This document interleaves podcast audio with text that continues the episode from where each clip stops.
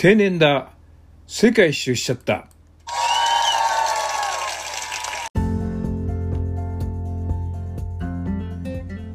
こんばんは。第4話です。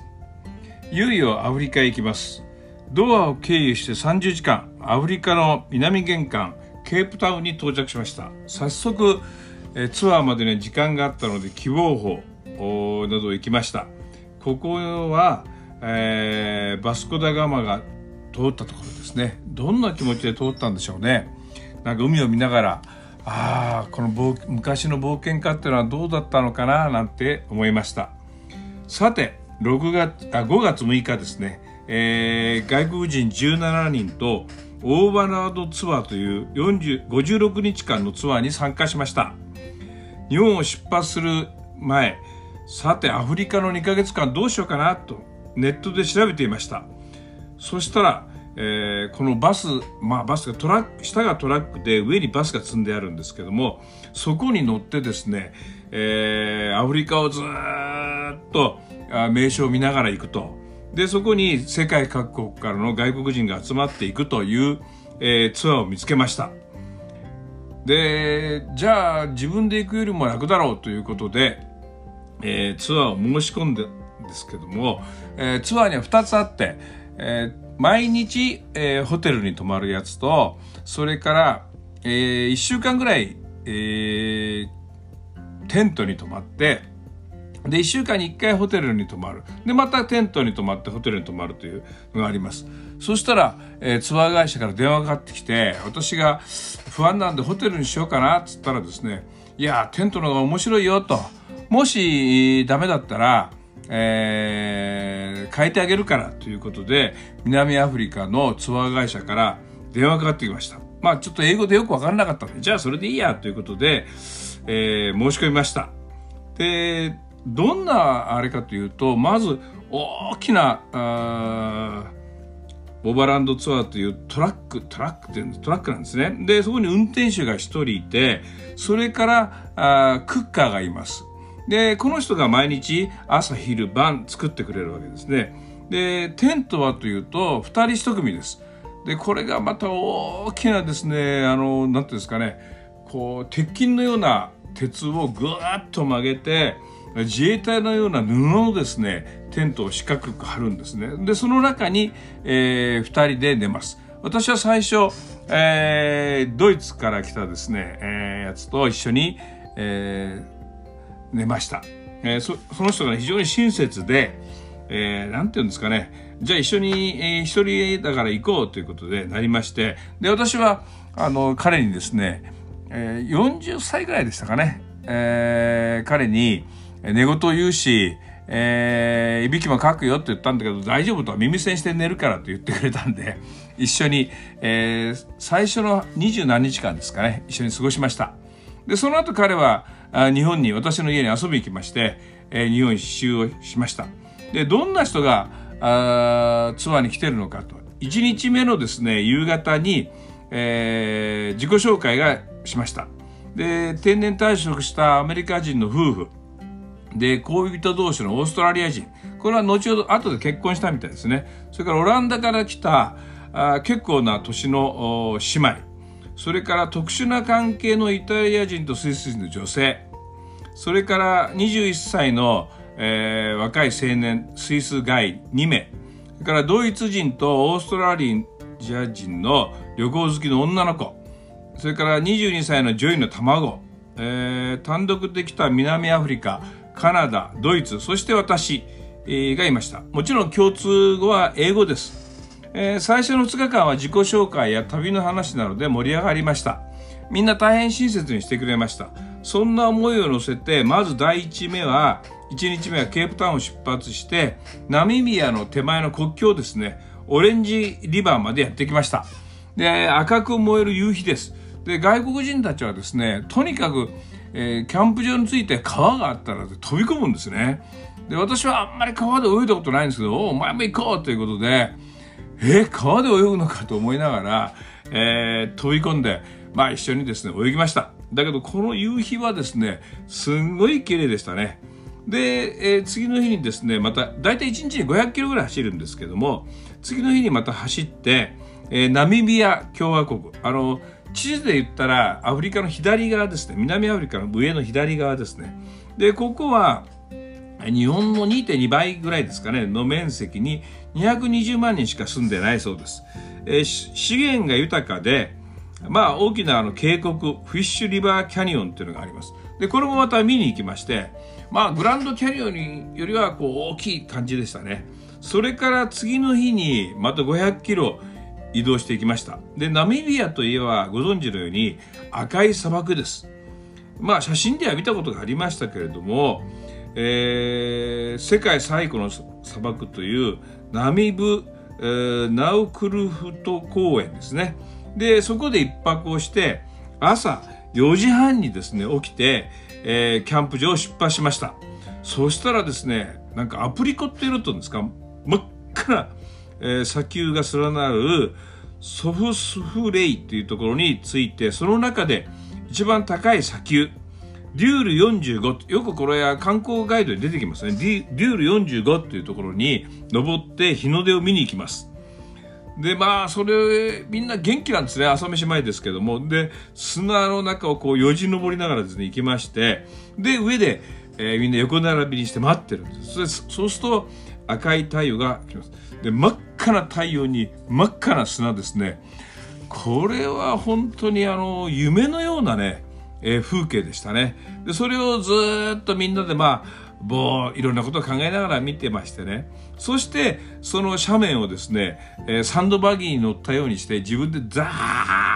ーッと降りていきます。で降りていくと、えー、そこのバスのところのですね外に朝飯が用意してあまあ朝飯って言っても、えー、パンとコーヒーとバナナあと何ですかチーズぐらいですかね。それを用意してあってオレンジジュースもありましたかね。でそれをこう食べ外で食べるんですね。ああなかなかいいな。これがあのー、このバストラックツアーの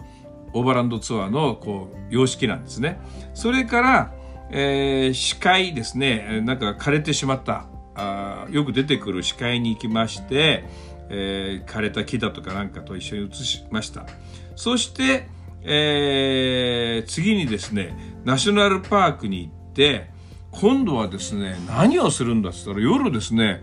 えー、希望者は寝袋持って外に出ようって言うんですねでどうしたんだったら、えー、明け方の朝日が綺麗だから岩の上でですね、えー、野宿をしようと。で、何ていうんですか、夜空を見ながら、星を見ながらね、あのー、寝ようってことになって、まあ、これは半分ぐらいの人が参加したんですけど、私も参加しました。だけどまあ、国立公園ですからね、夜中に動物が出てくるんですね。まあ、襲われないかと思いながら、まあみんなが一緒にいるからいいかなと思ってですね、明け方までいまして、夜中はあの綺麗な星空を見ました。そしてそんなことをしながらですね、また250キロ移動してナミビア第二の都市、スワコップムントっていうですね、あのよく、これもツアーによく出てくるみたいですね。で、そこに行って、6日目にして初めてホテルで2泊することになりました。そこで、えー、スーパーに行ったり、ATM に行ったりですね、